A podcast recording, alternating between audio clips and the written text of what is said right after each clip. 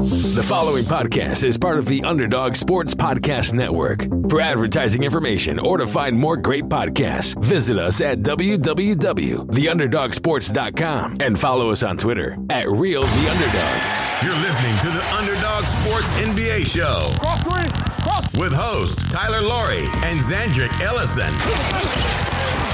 Brought to you by Underdog Sports. Tune in every week as Tyler and Zan recap the biggest storylines and news in the NBA.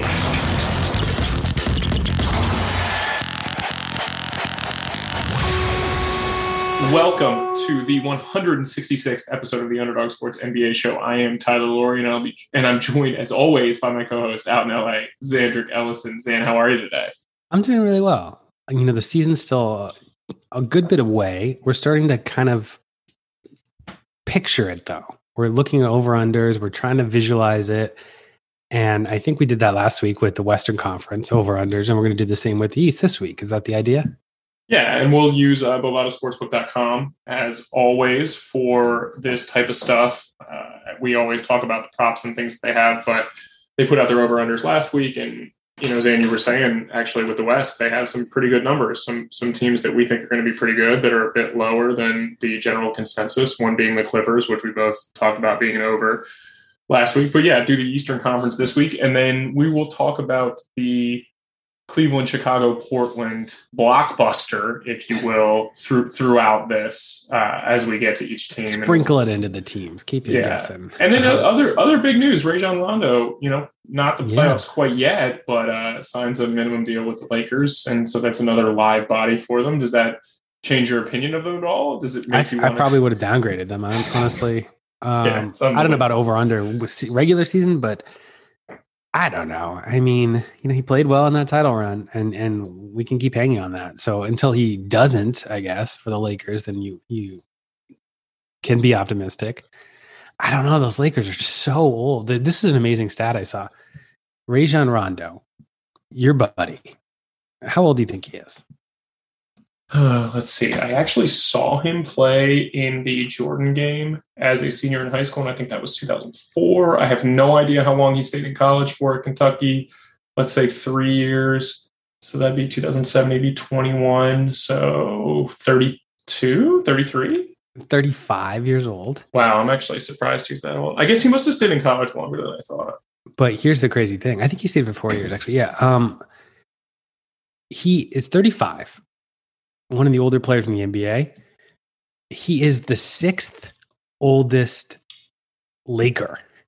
There are five Lakers older than Rondo. And he's 30 and he's 35. How yeah. many I guess the real question too is like how many 35 year old players are there actually in the NBA right now that are not on the Lakers? And, I, yeah, I think it's about half are on the Lakers. Right. So Iguodala is on the Warriors. Uh, JJ Redick has said on his own podcast that he is playing next year, so he counts as well. So he's over 35. Haslem uh, 41. Yeah, yeah. UD is is yeah, he's never going to retire apparently. So if we just assume what it, there's six players, 35 or older on the Lakers, I, I would be, I'd be, I'd be very curious to see if there's six other players in the league that are over 35. And they have Chris some Paul, young guys. we talked is. about it. You know, we, they do have some interesting young pieces. It's just like, are they going to play them? Are they going to fall back into Rondo? I, I don't know. Let's talk about the East though, because the Lakers are confounding. Okay, so we're going to start with the bottom of the barrel. Is that what we said? We're going to start with the the lower play, the lower uh, numbers. Is that correct?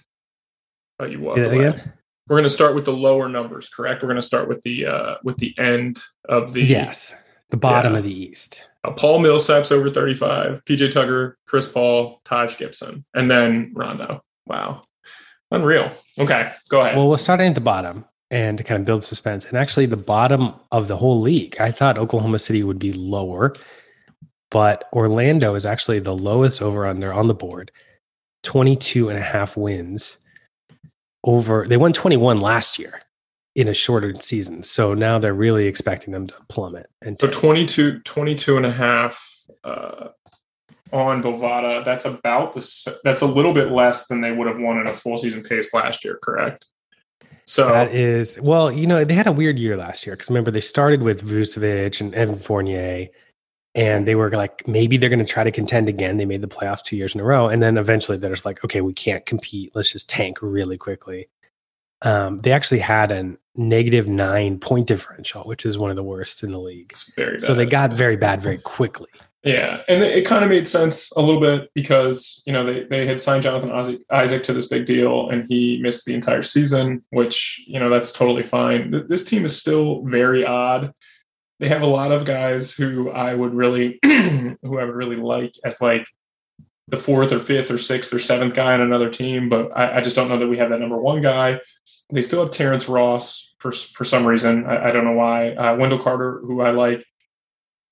I'm I, I don't know with Jamahl Mosley. Like if Steve Clifford was the coach, I, I think I'd probably be pretty comfortable thinking that like, all right, they'll be very good defensively and like he'll he'll figure out a way to like eat to 25 wins.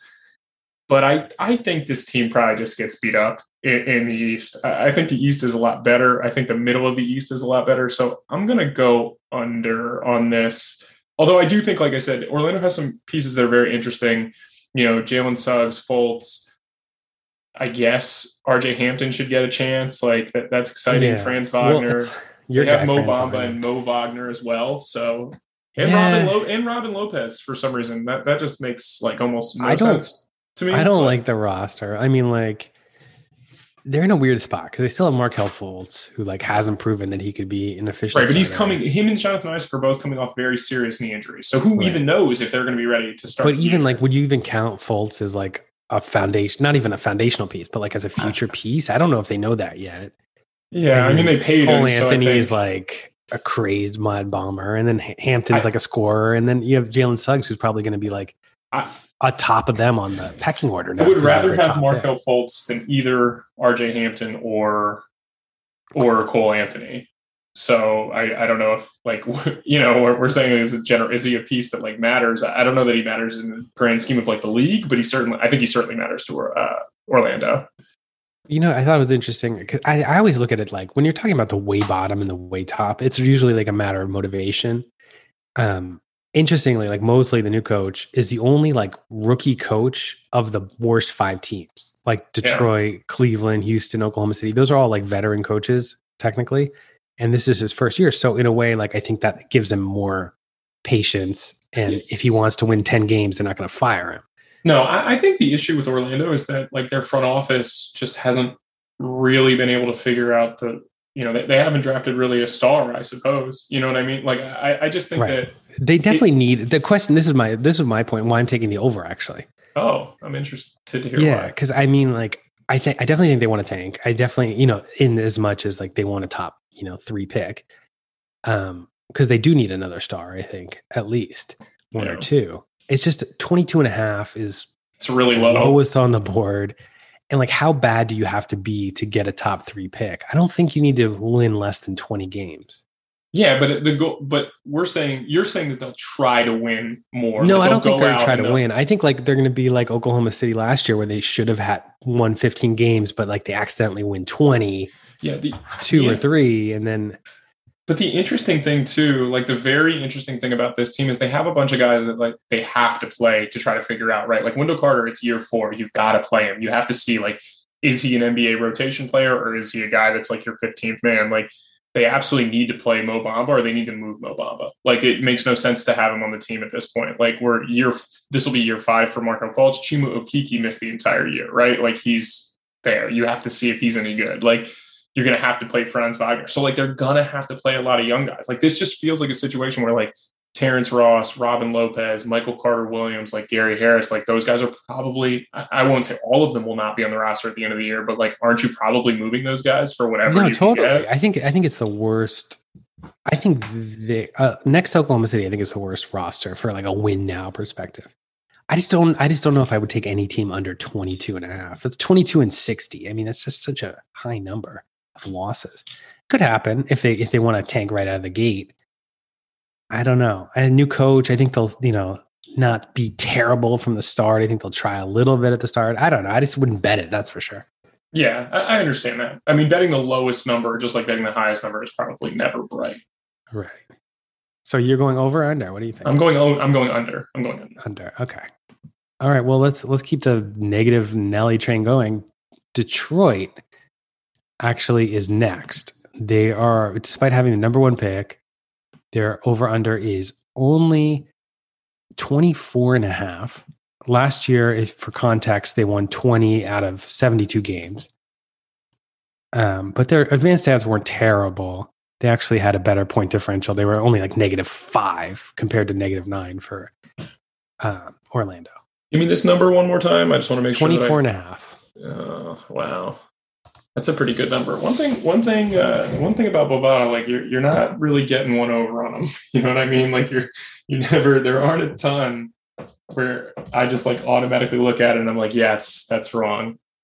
I don't yeah. think this team is very good. Uh, I think that's part of it. I think Dwayne Casey is an okay head coach. I don't think he's like an amazing head coach, but I think he's pretty good. I kind of like, you know, some of their veterans. I like Jerami Grant. I Kelly Olynyk was like quietly quite good last year in a bad situation. They drafted Cade, who I do think will be very good right away.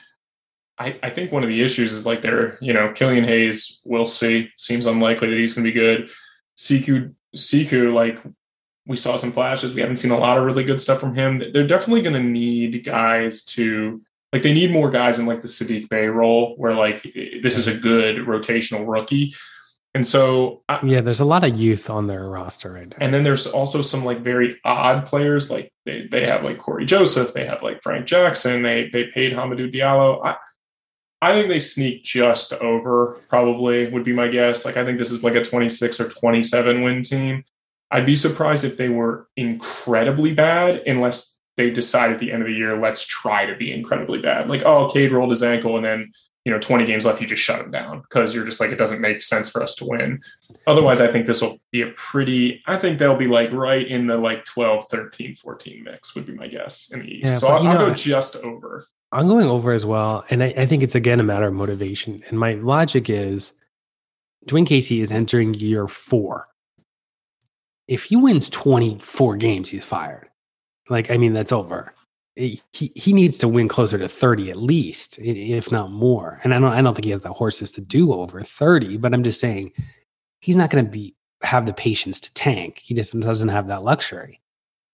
And then so it's a matter for him, like how much do you play Killian Hayes, who doesn't still doesn't look ready? How much do you play the young guys? Or how much do you have to like eke out wins to save your job? And so I think they're going to win closer to 30. I think this is a pretty over. I mean, 24 and a half, I think they're going to win closer to 30 than, than 24 even. Okay. Okay. Fair enough. And not that that's any great shakes. I mean, you know, you go 30 and, you know, 50. It's not nothing to brag about, but. Um, now let's talk about the marquee team of the week. Cleveland Cavaliers are next. I we didn't we forgot to check what the line was before the big trade.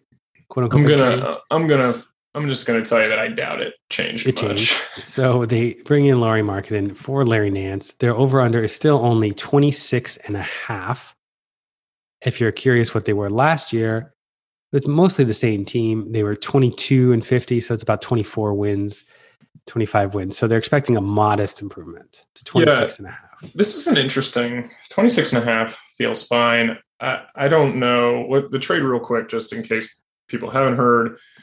Um, the Cavs get Lauri Markkanen and they instantly inked him to like four years. I think it was like four years, 67, but the last year has just like a small amount of money guaranteed. So it's actually only a 55 million guarantee, which is like pretty good, I think, if you think he's going to be pretty good. They get Lauri Markkanen. The Blazers get Larry Nance. The Bulls get Derrick Jones, a Portland protected first rounder. It's protected like one to, it's lottery protected through 2028. I would imagine it'll convey right away. And then they get a Denver 2023 second rounder from the Cavs. So this is kind of an interesting deal. The Cavs now have like already 150 million locked up in, in two bigs, and then Evan Mobley's deal, plus like they still have Collin Sexton and Darius Garland and Isaac Okoro, who those guys will all eventually get contracts, I would imagine. Maybe not Okoro, but I don't I don't know what Cleveland's doing, Zan. I'm, I'm not. I, I don't. I don't really get it. I like it. I think it's cool to like. Well, like they're definitely a case things. of like let's just draft in our minds best available. You know, like tap, and then you end up That's with fine. two little guards, yeah. two big guys, and then you add Lauri Markkanen. So they really soft in the middle. Markkanen, you know, like Markkanen definitely helps them more than Larry Nance. And I, I will say, I, I, very much like Larry Nance. I think Portland did well here to get off Derrick Jones and get a player who can legitimately play and help them at the four spot and, and pass and like make a three if he needs to. He's pretty good defensively. He can switch. Like I think Larry Nance makes Portland better. I think Portland is the the, the overwhelming winner of this deal. I think Cleveland is in the middle. Like I, I think we still maybe have more to see out of Lauri Markkanen, but obviously they definitely need a floor spacer around Jarrett Allen. Like you, you need a guy who can make shots. Right. So he's just a stretch four. It seems very unlikely that Kevin Love's going to be on their roster to start the year. I'm sure yeah, that's still, a great point. He's still owed sixty million dollars. Yeah, I'm sure they're kicking around trying to move him first, right? Like they're they're just trying to move him. But I I would imagine it'll end up in a buyout situation. We'll keep our eyes on that. We've heard the Lakers. I think that makes zero sense. I don't know why he'd go there, but we'll see. So, uh, well, here's a here, talking about Kevin Love. I mean, this is going to be a depressing thought. He's owed 30 million, 30 million basically. Um, he's turning 33 in a week. Like how much does he have left? Like how much motivation does he have to play? Is he one of those guys who wants to be a 20 minute guy on the lakers? I don't know. Or does he just collect his money and just like walk off into the sunset?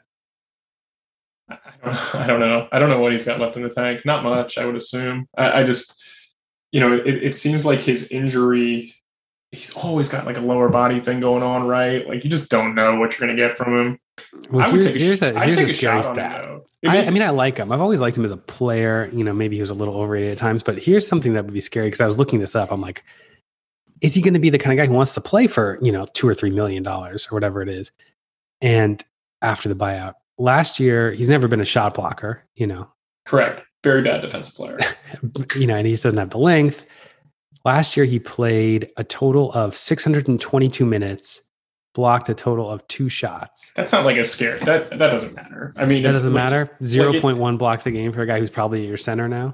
We, what do we? What do I care about that though? If he makes threes, he can give up as many twos as he wants. Like I, it's not. You know, I, I would like to see him block more shots, but like I'm not draft. I'm not signing Kevin Love to block shots, right? I'm, I'm signing. I want to ask you this about Cleveland though too, because we're both presuming he's gone from the roster. Yeah, I, I, would assume that, and I think Taurean Prince is a good pickup for them. Like I think he'll play, but there, there again, this is like an odd mix. Like you, you have to decide. Like I just don't think it makes sense to have Garland and Sexton personally, but well, and also the Mobley thing because I, I could justify the Lauri Markkanen thing, thinking, okay, you play him 32 minutes at power forward. You play yep. Jarrett Allen 32 minutes at center, and then you switch Mobley in between 50 50, and then yep. you get 48 minutes across the board. But is Mobley a power forward slash center? Like, where is he best? He's a five. I think he's a five, and obviously, like I, I, think you can you can use him in both spots. I think he'll be pretty ineffective early as a four man. Uh, obviously, he's got to get stronger. You know, summer league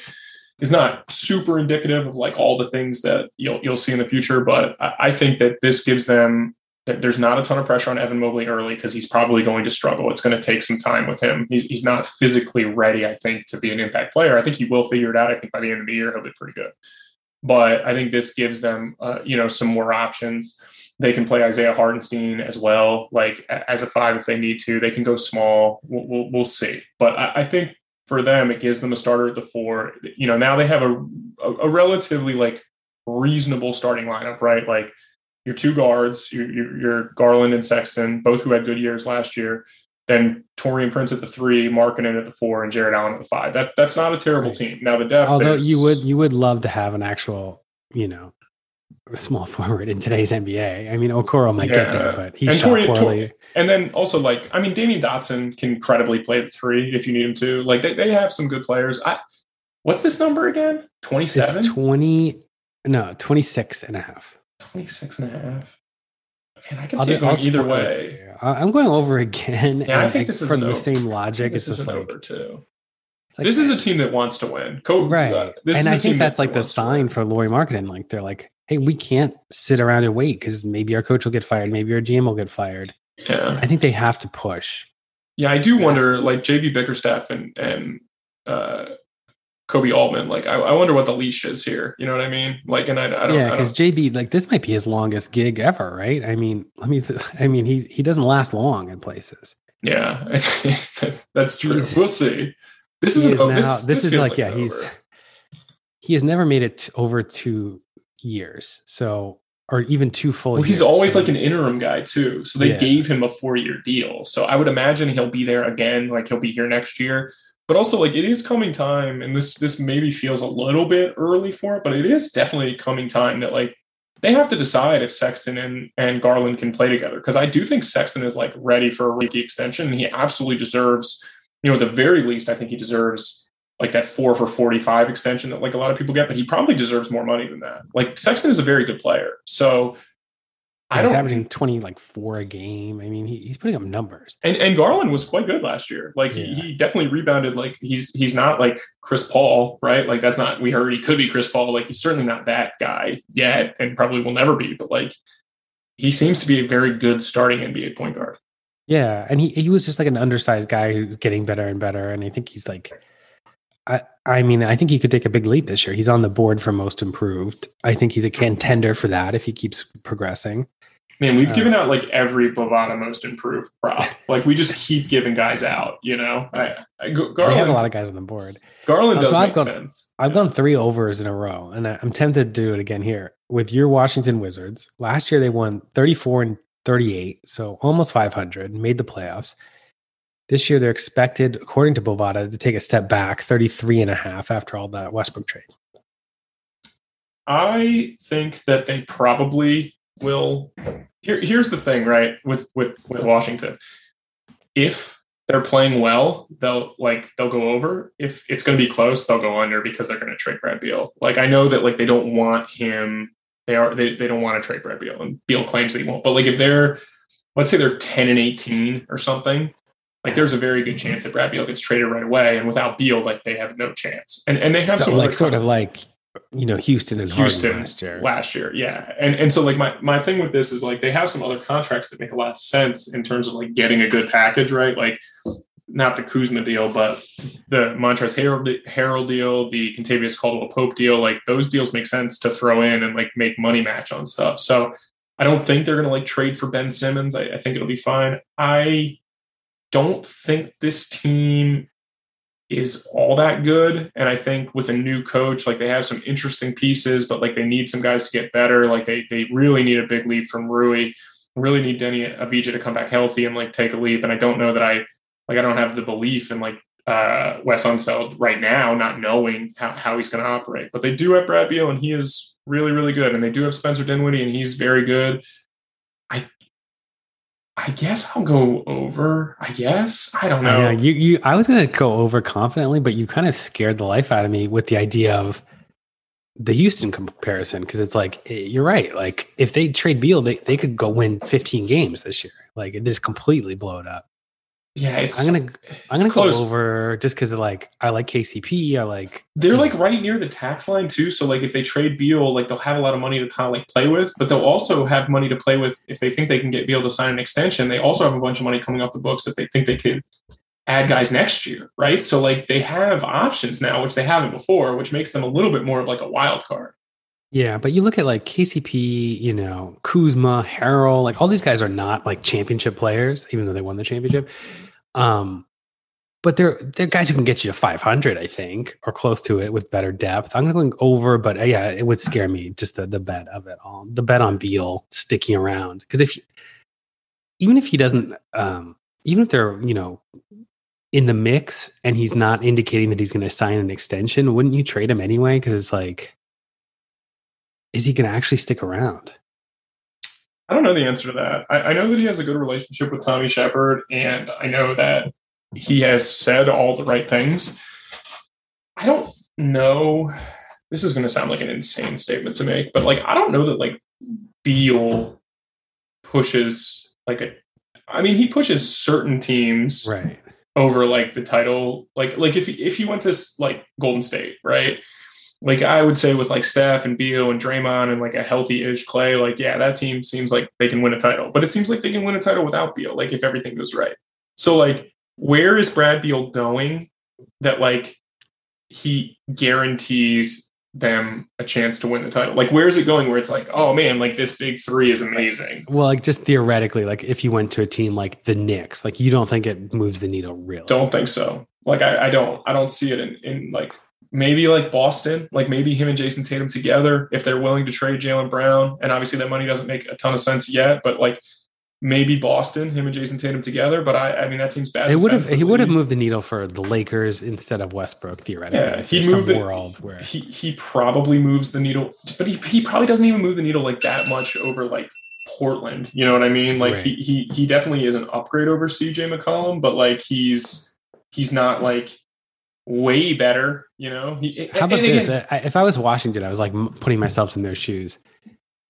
Um, they cleared up a lot of room, cap room, by trading Westbrook.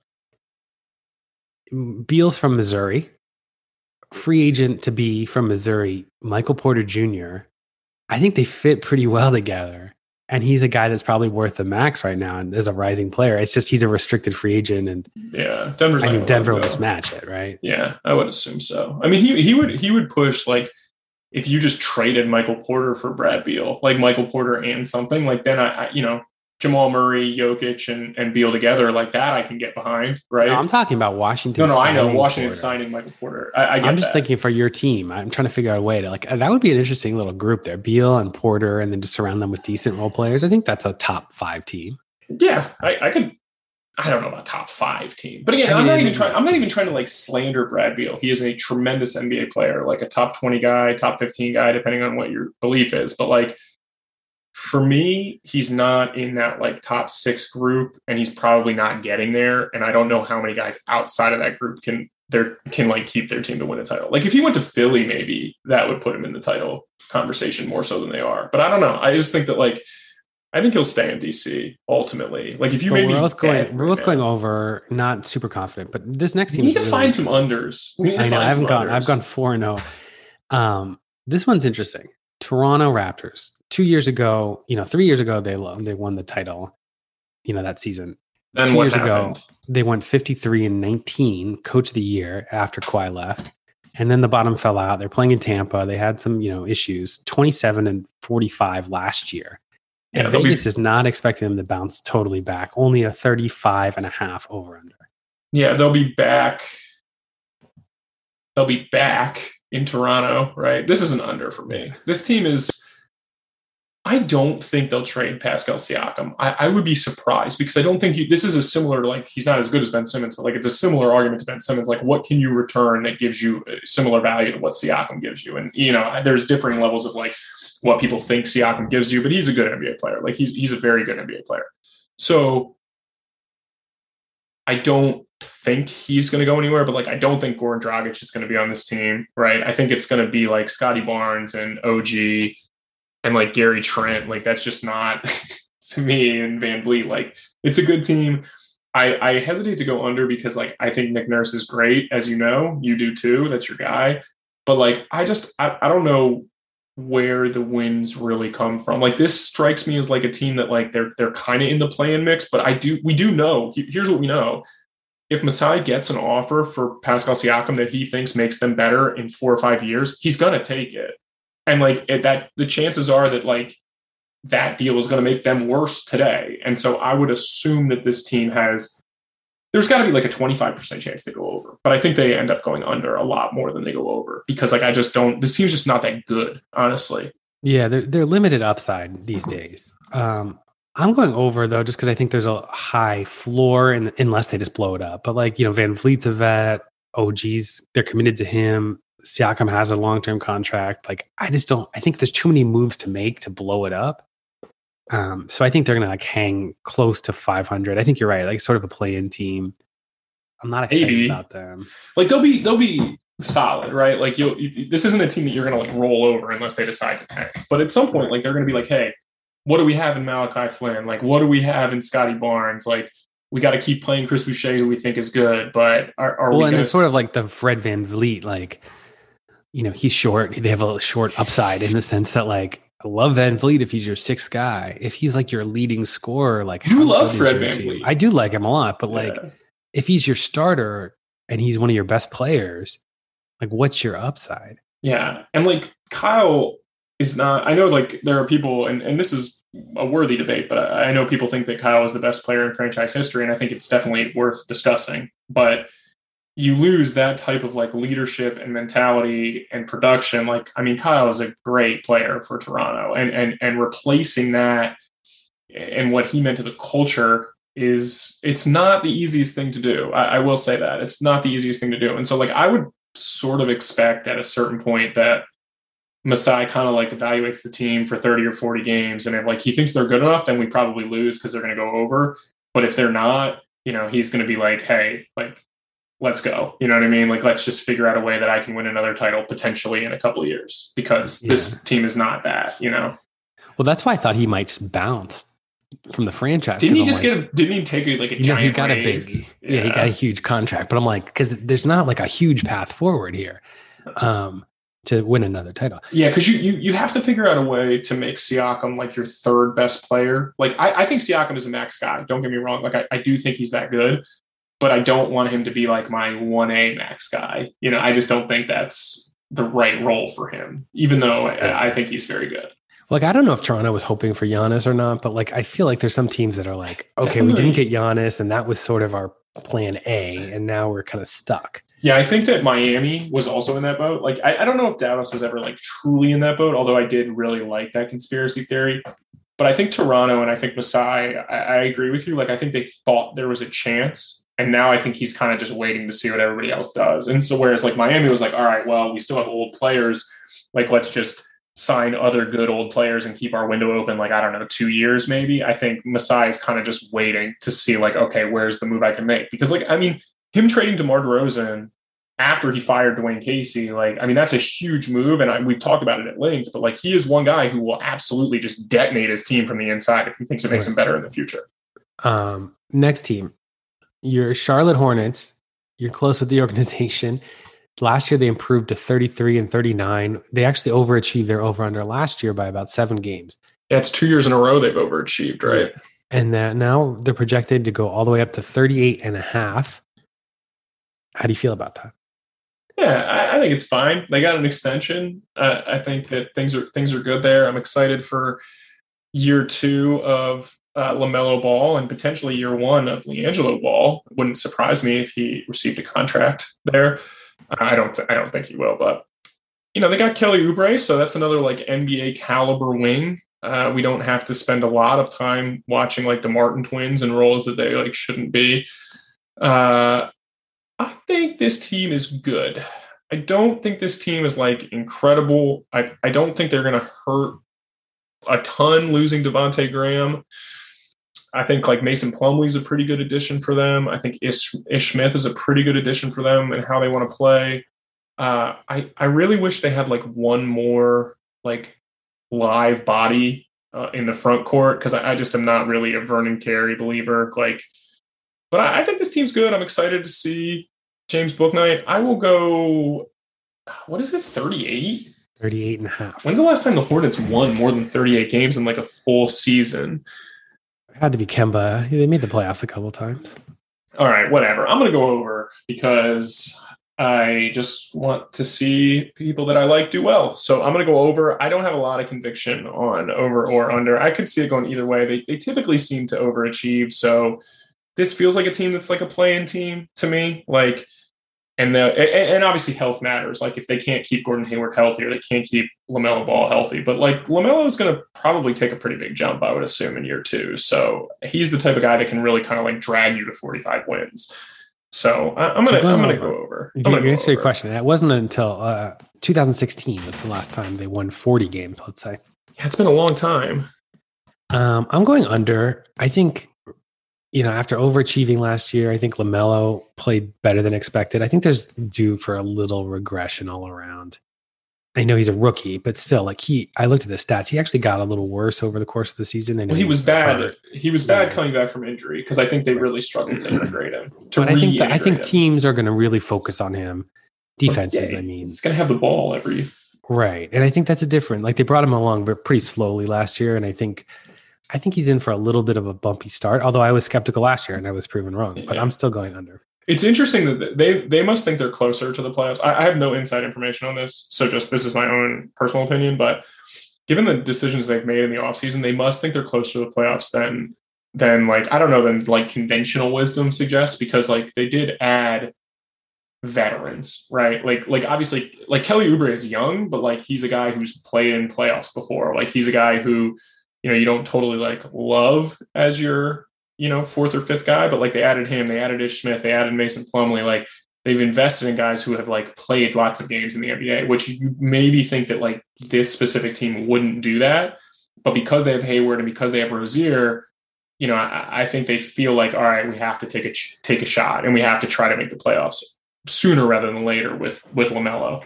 Yeah, I think they're in for disappointment. Um, speaking of overachievement last year, the Knicks, their over under last year was 21 wins.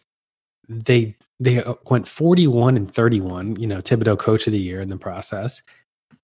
Uh, Vegas is expecting a little bit of regression, 41 and a half, you know, which is a little worse over a full season. How do you think they'll do?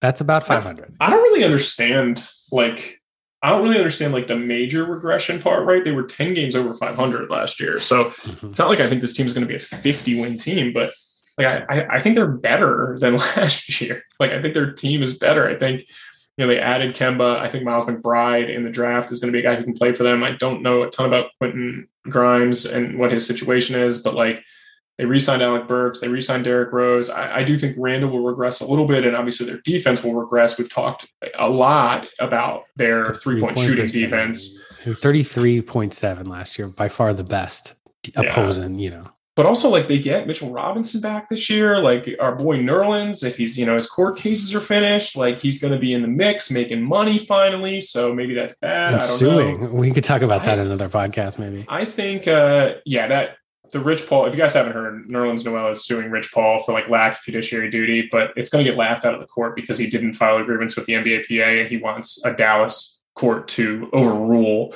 the Players Association and contract law. So he may be entitled money and he may be actually like true in what he's saying, but from a procedural standpoint, like it's it's not going to happen. But anyway, I think this is an over. Um, I don't think the Knicks are going to be great, right? Like I I don't think this is the year where like the Knicks win 55 games again and like the Garden's rocking.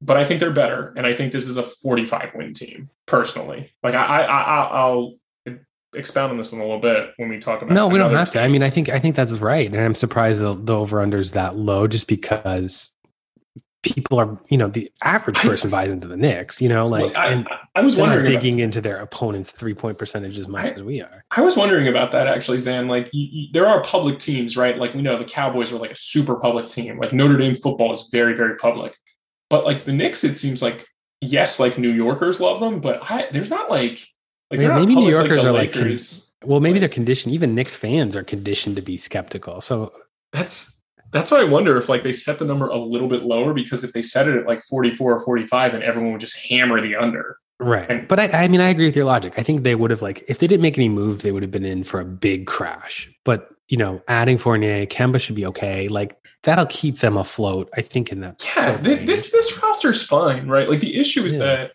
Julius Randle, was what second team All NBA last year, one most improved player. You're probably not getting that exact same season out of him this year, especially from from a shooting perspective. But like they've done enough, like with with Fournier and with Kemba, like you you've replaced some of the offense. Like he doesn't have to do so much. We've talked about RJ Barrett and the leap he's taken as a player. Like he's certainly not a superstar like we thought he'd be at 16, but like he's a very good NBA starting guard. Like he, he's very good. He's he defends. If they get something out of Obi Toppin, like something, from him offensively as like a backup, maybe a, he won't be a small ball five for Thibs, but and then Nerlens and Mitchell Robinson are as good as we think they'll be on defense. Like this team should be pretty good. Like they, they should definitely be better than like the Bulls, who for some reason are projected to win more games than them. Right. Well, let's talk about the Bulls because yeah, they won 10 last games last year. They were 31 and 41. Their over under is about the same, 42 and a half based on their moves. You know, they added DeMar DeRozan, Lonzo Ball. They're sort of like everyone's darling right now. Yeah, this is an under. Like I, this number, I, I, think the Bulls are good. I, I, think they. I think I don't understand. I think Barkley all. said they would be top five in the East. Who said that? Charles Barkley. Charles Barkley. Hmm. That is the guy that I go to for a lot of my basketball insights these days. couple couple things on the Bulls really quickly. So I think it's fine for them to get a first round pick. Uh, I don't know why they took back Derrick Jones. Like, what? Why didn't they just take Larry Nance? Like, what? What was the point of taking yeah. Derrick Jones? I don't know. That's a good question because my fear with the team is like I'm looking at their depth chart. Like they're thin in the front court. Like you know, they have Patrick Williams and Vucevic as the starters on listed on Rotoworld, and then their yeah. backups are, you know, I mean, Tony Bradley. I mean, I like, would assume not, DeMar DeRozan is going to play right. four for them. That's what I think. Like the their solution is like we're going to play three guards and DeRozan at the four, and that's kind of worked for Billy Donovan in the past, but it's kind of scares me from a depth perspective. I think that this is a team that has names on it. Like people people know Zach LaVine, they know Lonzo Ball, they know DeMar DeRozan.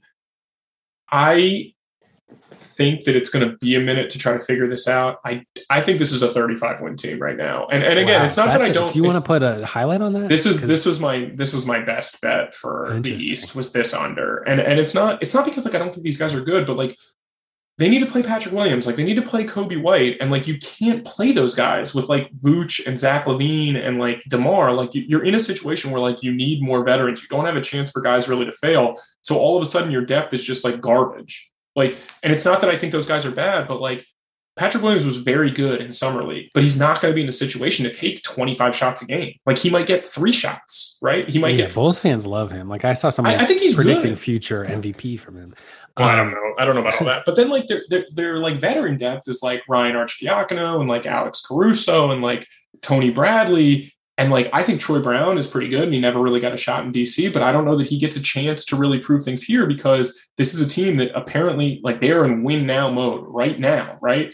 And I mean Zach LaVine could have as good a year as he had last year, but if he was a little bit worse and a little bit less efficient, would that be stunning to any of us? I don't think so. And with Demar, like right. Eh, well, I think you nailed it. It's like I, am optimistic on the Bulls improving, and like I think they're better, and you can squint and see that it all fits. But to think that you presume that they're better than the Knicks, it takes sense. a lot of projection. It doesn't make sense. And I'm not I'm not ready to get there. So I'm going under, not quite as confident. I think they're gonna win like 41, 40. And it's like I, I just don't want to have to bet on yeah. the best case scenario. This is this is my second best bet on Bovada right now after the Spurs over. I like the Spurs over better than this, but I like this one the second most. Um, another team that's right in that same mix Indiana, last year they had a down year. They had some injuries, 34 wins. They hired Rick Carlisle, and their over under is now about 500, 42 and a half. Yeah, I think this is an over, assuming that everybody is assuming health, and that's hard to do. And we'll talk about that obviously at the top of the East. I think this is an over. Uh, I, I like what they've done with the roster. I think Rick Carlisle will help. They get guys healthy. Like, I think this is like sneaky like they could be better than Miami and it wouldn't stun me. You know what I mean? Like I I, I like this over a good bit. I think. Well, there's this sort of like analytics college football um, principle that's kind of counterintuitive, but I think it, they claim it makes sense. Is like the best um, predictive measure of success is past success, and that certainly makes sense when you're talking about Alabama and Clemson and stuff like that. But same with basketball in the sense that like this team won you know 45 games recently. They won 48 games recently. They won 48 the year before that. So you could see that. It doesn't take a lot to think that they could just bounce right back into that range. Right. And they have they added nba 2021 22 rookie of the year chris duarte who will play right away like Caris LeVert is a guy that we didn't see a ton of obviously because of the health issues but he's there TJ Warren should be healthy. Jeremy Lamb, I don't think will be ready at the start of the year. But like this is a team with like Malcolm Brogdon and like they, they have good players. I, I mean, and Rick Carlisle's a really good coach. So right. I you know I'm going under just because like you mentioned the injuries. Like yeah, it's hard to all their stars have been injured. And like they've never really played together. How well does it fit? And Carlisle should have the ability to like, you know, if he wants to trade, you know, Sabonis or something, he can do it if he wants. Now, this is uh, actually a team, I, I, will say, this, this is actually a team that, like, if Brad Beal was on it, then maybe I would buy mm-hmm. them as like an Eastern Conference title contender because there's so many good players around him. It depends on what they give up, but like Beal, Brogdon, like I don't know, LeVert, let's assume they trade like Sabonis, right? They're, they're not going to do it. They don't have the pieces to do it. But like this team has a bunch of good players on. Well, and they're all guys who have been like stars at one time, like not stars, yeah, but like but starters, point guys. Yeah, you know, in other places. Like Brogdon's had a great run. LeVert's had a great run in Brooklyn. You know, T.J. Warren had the bubble. It's just like they've never done it at the same time necessarily, but. There's certainly the potential. I think you're right. Like, there's a chance they could be a top five seed. Do you I, think they're better or worse? Let's say, let's say Philly circles back around. We heard about that Brogdon or first round pick for Ben Simmons it's definitely not enough, but let's say Philly circles back around and says, all right, Brogdon, Isaiah Jackson, a first and then like a 2035 first. Like, do you think Ben Simmons makes them better or worse? Than Brogdon. I, I really like Ben Simmons on a team like this or Toronto or somebody who like needs a little bit of a spark. Yeah, um, maybe I, I could see it. I don't think it makes them a lot better. Don't get me wrong, but I would probably take the over in that case. I, I just think and you're 42, taking slightly under. Yeah, it's just like 42 and a half doesn't sound like a lot, but you have to go 43 and 39. I think, you know, I would have guessed like 42 wins. So I don't know. Anytime I'm skeptical or, you know, right on the fence, under, is, under, under is probably, yeah, yeah, probably good. Okay. Now we're moving to the next like tier, tier. of yeah. teams that like they're expected to make the playoffs in sort of the 45 to 50 win area, starting with Boston. Last year they were 500 only. They brought in a new coach, obviously. Over under jumps to 45 and a half. Yeah, I think, I think, man, I really don't want to go over on this, but I think I'm going to go over. I, I, like, I like Jayson Tatum as like a sneaky MVP candidate, um, but I really like Al Horford's addition. I don't think Al Horford is washed in the least. Uh, they paid Robert Williams. Jaylen Brown's healthy. We saw how good they are. I think Josh Richardson helps. I think Grant Williams is going to have a pretty big role on this team. I liked the Kris Dunn addition, him and Marcus Smart. I think this isn't over. This is a good team, in my opinion. I think a new voice will be a little bit better too. Not that I thought Brad Stevens was bad in the least. I, I don't think that, but I think just some new ideas. And we know that Ime Udoka has managed some very good defenses over the last couple years. And so I, I think that this is going to be good for them overall. And again, I, I just I, I, really like bringing back Al Horford. I, hope I'm not a dummy the like he's not and he's washed. Like I, don't think he is, but I think this isn't over. I think Boston's going to be pretty darn good.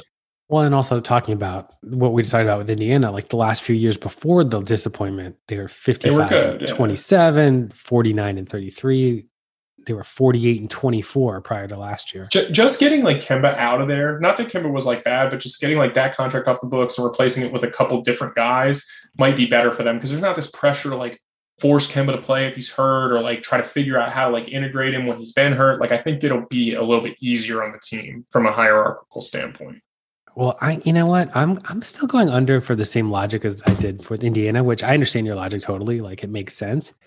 I just think 44, 45 feels right to me. And so if I'm on the borderline, I'm going under just to prevent against injuries.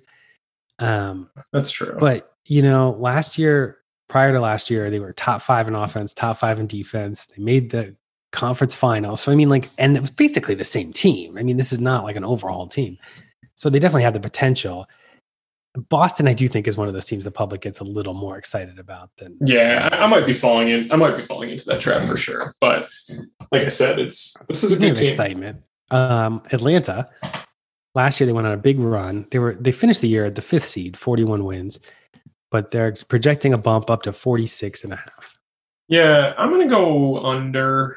Um, I know how dumb that sounds. This Atlanta team is very good. We talked about how good they were last year. I think Nate McMillan is good for them. Um, but I also think that like you don't get a chance to really sneak up on people anymore. Trey is fantastic. Don't get me wrong. I think also a very sneaky MVP candidate on Bovada. I think we said that his odds were like right around like plus twenty, like plus four thousand or something, and that's that's pretty good for a guy who's going to put up really crazy numbers. They paid John Collins, but they didn't do like a ton else. They got Delon Wright, who I think helps as like a backup point guard. Jalen Johnson, people are really excited about. I'm, I'm, not as excited. DeAndre Hunter will be healthy. Okongwu's out for like a good while, apparently. So I, I think this team's good. I think they're they're going to win 45 games probably. I, I don't I don't just stacking this roster up against Boston, assuming Al Horford is like good again. I like Boston better, which I think is surprising even to myself and just looking at it. But I think this team's good. I, I think in a couple years, like I, I don't think they're a title contender this coming year. Uh, but I think once they figure it out and maybe they get somebody else, like they, you know, Jalen Johnson is really good. Like I, I think there's a chance they are a title contender, but I, I don't see it next year. I think this is just a very good team. Yeah, and the thing that scares me is like everyone's excited about Atlanta, and kind of reminds me of you know not to like Trey Young and Luka again, but like Dallas. Like everyone always expects this big jump. Yeah, there might not be a big jump in there, you know. Right like what if they're just the same and, and they win and, 45 games right and they could be they could be better and win less games i know how right. we've talked about that a bunch like you could be better and it, you, you get unlucky and your it's your record's right. not and then reflected. the other stat like i think is important is like they were outscored pretty handily by philly last year in the playoffs even though yeah. they won so like I, I don't see them as a true top four team yet i'm going I, I agree with that i agree with that uh, miami is next People are excited about Miami. Um, they were only 40 and 32 last year. Translates to about 45, 46 wins. The over under this year is 48 and a half. Yeah, people are really excited about Miami. I think there's a lot of question marks. Um, you know, I, I, don't know that they'll get anything from Victor Oladipo. I don't know what PJ Tucker has in the tank anywhere, really, if he doesn't get to guard like Kevin Durant, which he, you know, he will get to do that. Uh, do we does Tyler Herro get to like take another step? Like Kendrick Nunn was like pretty important to them, but obviously they have Kyle now. I think this isn't under. I guess I I guess I probably should hedge and assume that three teams are going to win 50 games, and I think Boston is the third 50 game winner.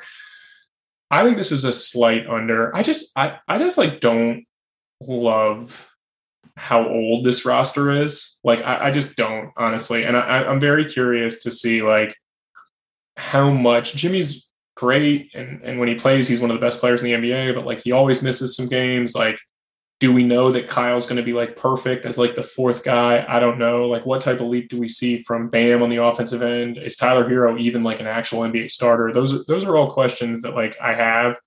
And so i'm just gonna i'm gonna hedge and i'm gonna i'm gonna assume that they they do win like right around 48 games probably but i don't think they're a 50 win team so i'm gonna go under because I, I i think this is I think this team's a little bit worse than the public thinks. I agree with you. I'm going under. I started with five overs. I've now gone five unders in a row.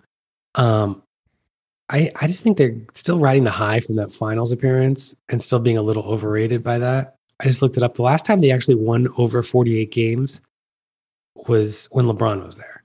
Yeah, so, I mean it's a lot. That's a lot of wins. Like it's a lot of wins, and like Kyle Lowry's good, but like, is he that much better than Goran Dragic? I don't know. He's he, I don't think he's you know five games better than him. Yeah, he might he might be, but he but also like they they lost Kendrick Nunn too, and like Kendrick Nunn was like a big right, part. And that's a lot did. of minutes, you know. And then like I think you're right, PJ Tucker, Markieff Morris, like those guys are pretty washed. If, if Oladipo is actually a good NBA player, and I don't even mean like Indiana right. Oladipo, like if he's like legitimately like Orlando Victor Oladipo or OKC, like that makes this team a whole lot different. But I don't. It, it's really hard to say that he's going to be that. Obviously. But yeah, I think they're going to win like 46 games. I, am not super high on them.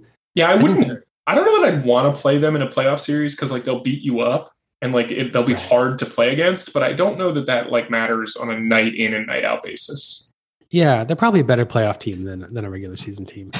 Um, talking about maybe the opposite. Philadelphia last year, number one seed, 49 wins in a shortened season. Their over under this year is 50 and a half. Yeah, I'm surprised. This is low. I think this is an over. Um, obviously, every bet you make on Philly is just a bet that like Joel Embiid stays healthy, but it seems at this point like we can pencil him in for 60 to 65 games.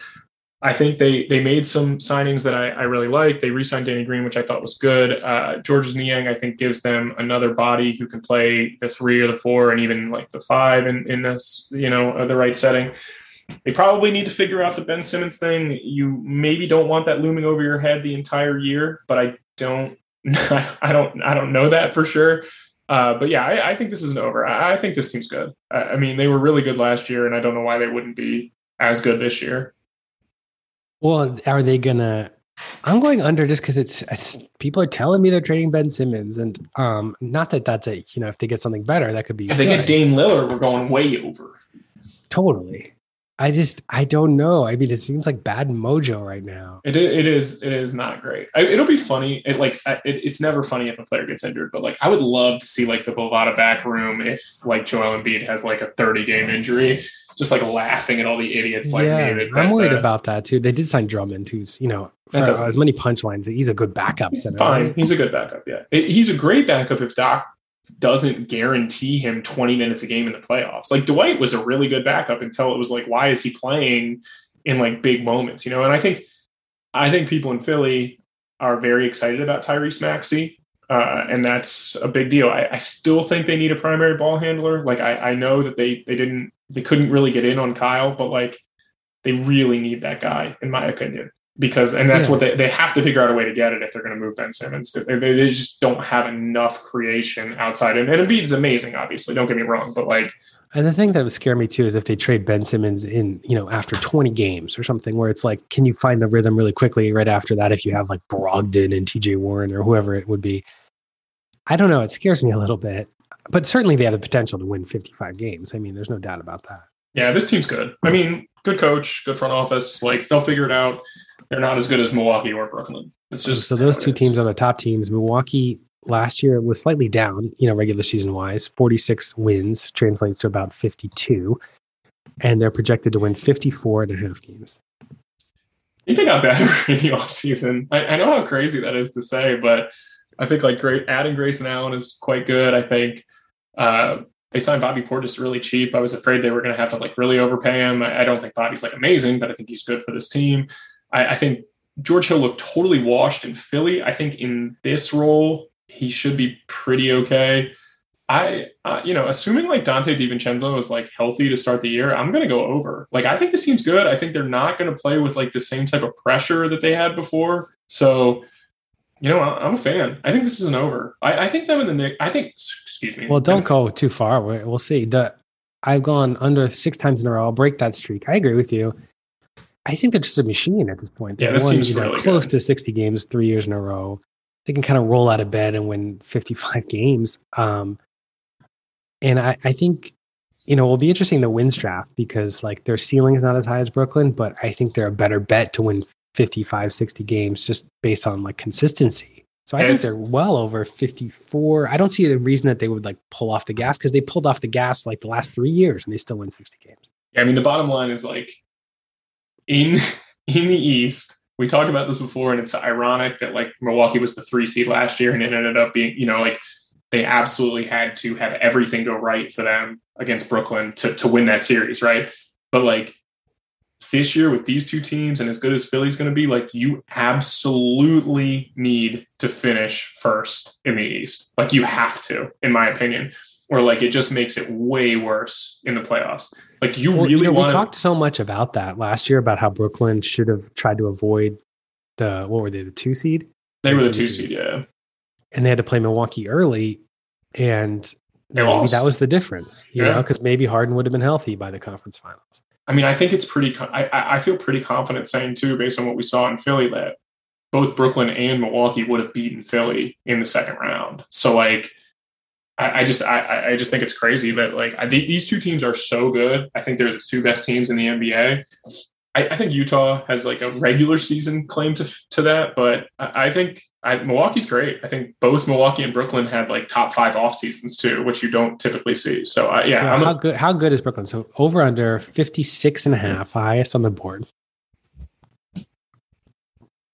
I think they're the best team in the NBA. I think that this is a 60 win team if everyone stays healthy. I think this might be like a 66 win team if everyone stays healthy. Like I think in a perfect mm-hmm. world, like I, I, you know, I've heard they might buy out DeAndre Jordan, so I don't know how that will affect like personalities since he's like there to be friends with guys. But you know, assuming you get just average health from Kyrie, KD, and Harden. So like Harden, that's what 75 games. Kyrie, that's like 55 games. KD, that's like you know 60 to 70 games.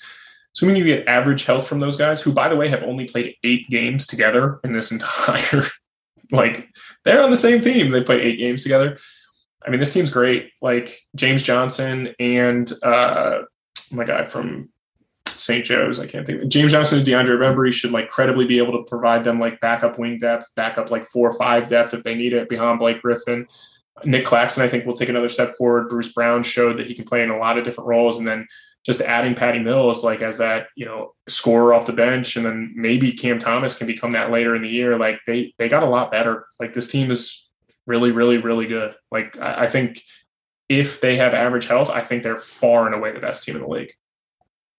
I agree with all your logic, except I'm going under. Yeah, because you're going to bet on them not being healthy, right? Like, and and just also not being motivated. Like, because I agree with you. Like, I think we said do you last really, week. Do you think they're not motivated?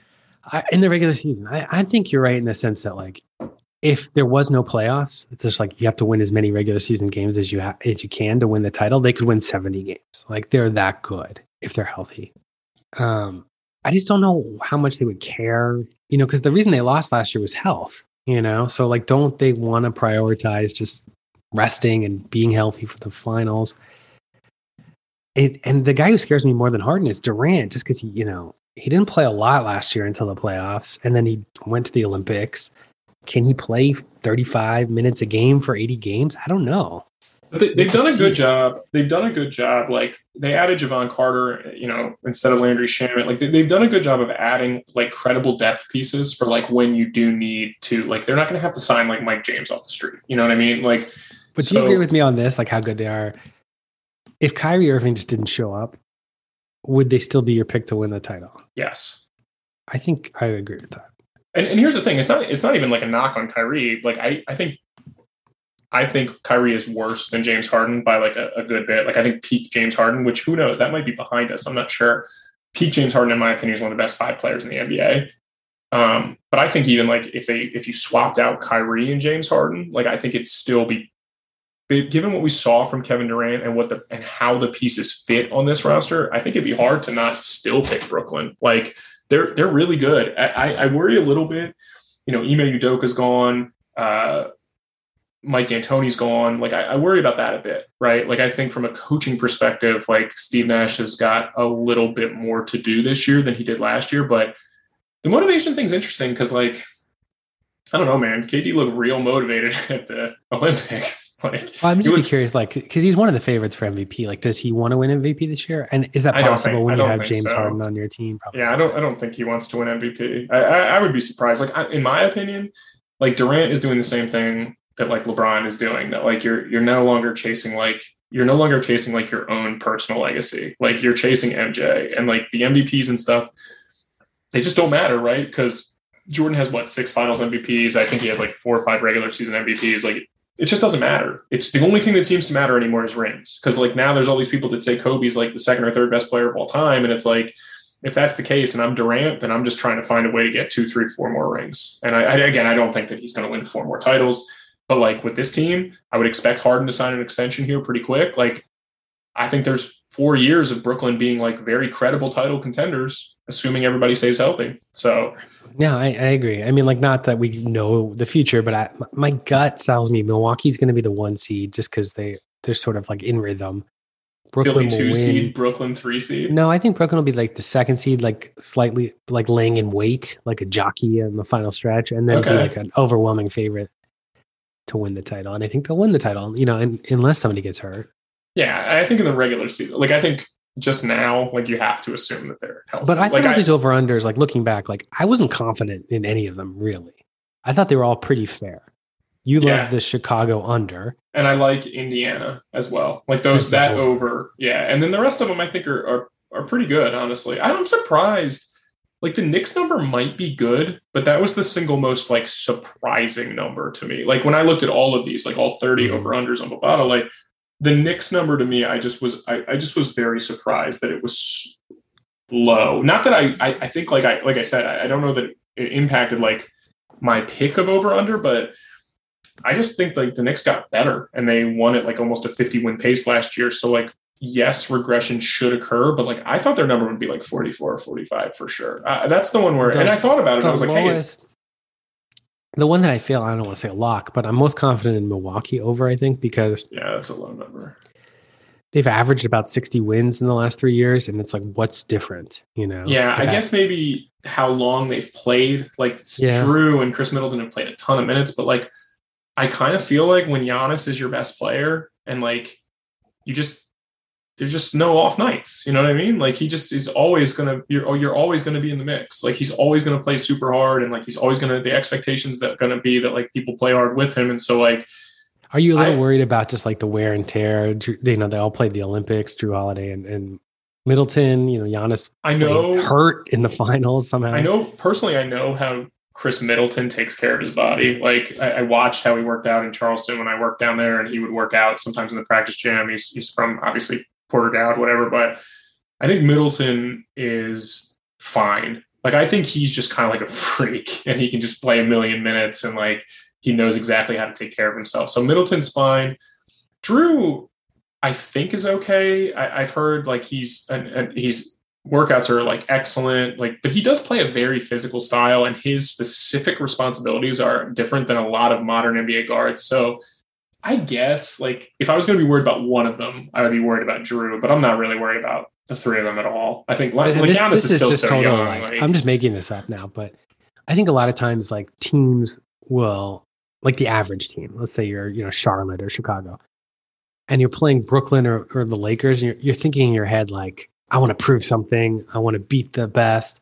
You know, this is the big game for us. I think when they come to Milwaukee, they're like, oh, let's just write it off. Let's just, yeah, let's just go. The hotel's haunted. Like, let's yeah. just get out of there. Yeah. I, I could see that. I think that Giannis winning the title and like winning finals MVP and like the way the narrative has kind of shifted on him over the last couple years, which was always kind of like, oh, well, he can't win. Like in the playoffs, you need him in the fourth, you, you, you got to do something else in the fourth quarter. I think that might change a little bit, Zan. Like I think there's people that are going to like really try to come at Giannis a little bit more than they they otherwise have because. You know, How do you? It's sort of like he's, to beat him, like he's, you really have to work hard. I really badly want to see.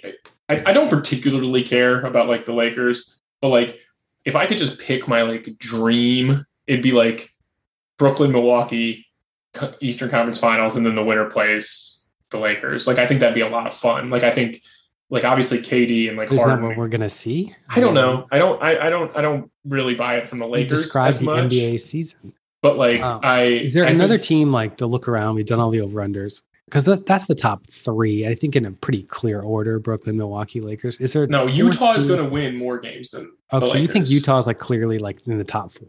Yeah, in terms of regular season wins, absolutely, I do what about in terms of you know title contention? Like, do you think they're a legitimate ten yeah, percent chance contender? I, I think so. We thought I that last you, year too. I think I think that they have some like twenty eighteen to twenty twenty one bucks in them. The problem is they don't have Giannis, and that might ultimately be why they can't get over the hump. I mean, I also think, by the way, like I don't think Portland like elevated themselves into title contention. This is gonna be my last point because then I gotta run. But like I, I, don't think Portland like elevated themselves into title contention, but I do think the Larry Nance move makes I, yeah, I agree. Like, very I interesting because it's like that's what they needed. They needed depth. They needed some energy off the bench. They needed like some. They, need, they needed a four man who could like credibly play the position without being just like, right. And they can go small now. They can go big now. I, I agree with you. I think that really helped them. I wonder. Um, I wonder if they have one more move to make, and I don't know if they do. Like they don't really have like young guys that people really want. And so like if you could if you could convince me that like Nassir Little becomes like a rotation player in the NBA, then I might change my mind about Portland and like can they actually win the title? Because I don't think they can right now. And I don't know if Dame feels that way too. So maybe there's still a move left. luckily, there. we both took the over, locked it in 44 and a half for Portland. All right. Uh, so I don't know what we'll talk about next week. We'll find something. You know what I mean? We'll find we'll find something. But uh, Rondo. Yeah, we're not talking about that. I, I we, Rondo and the Lakers, whatever. Uh, he is Zan underscore Ellison on Twitter and Reddit. I'm sure there'll be some good posts coming up soon. You can email the show Ellison at gmail.com and uh, we'll be back next week. And as always, Zan, it's a pleasure. Take care. Thanks for listening to the Underdog Sports NBA show with your host, Tyler Laurie and Zandrick Ellison. Tune in next week for more NBA storylines and news.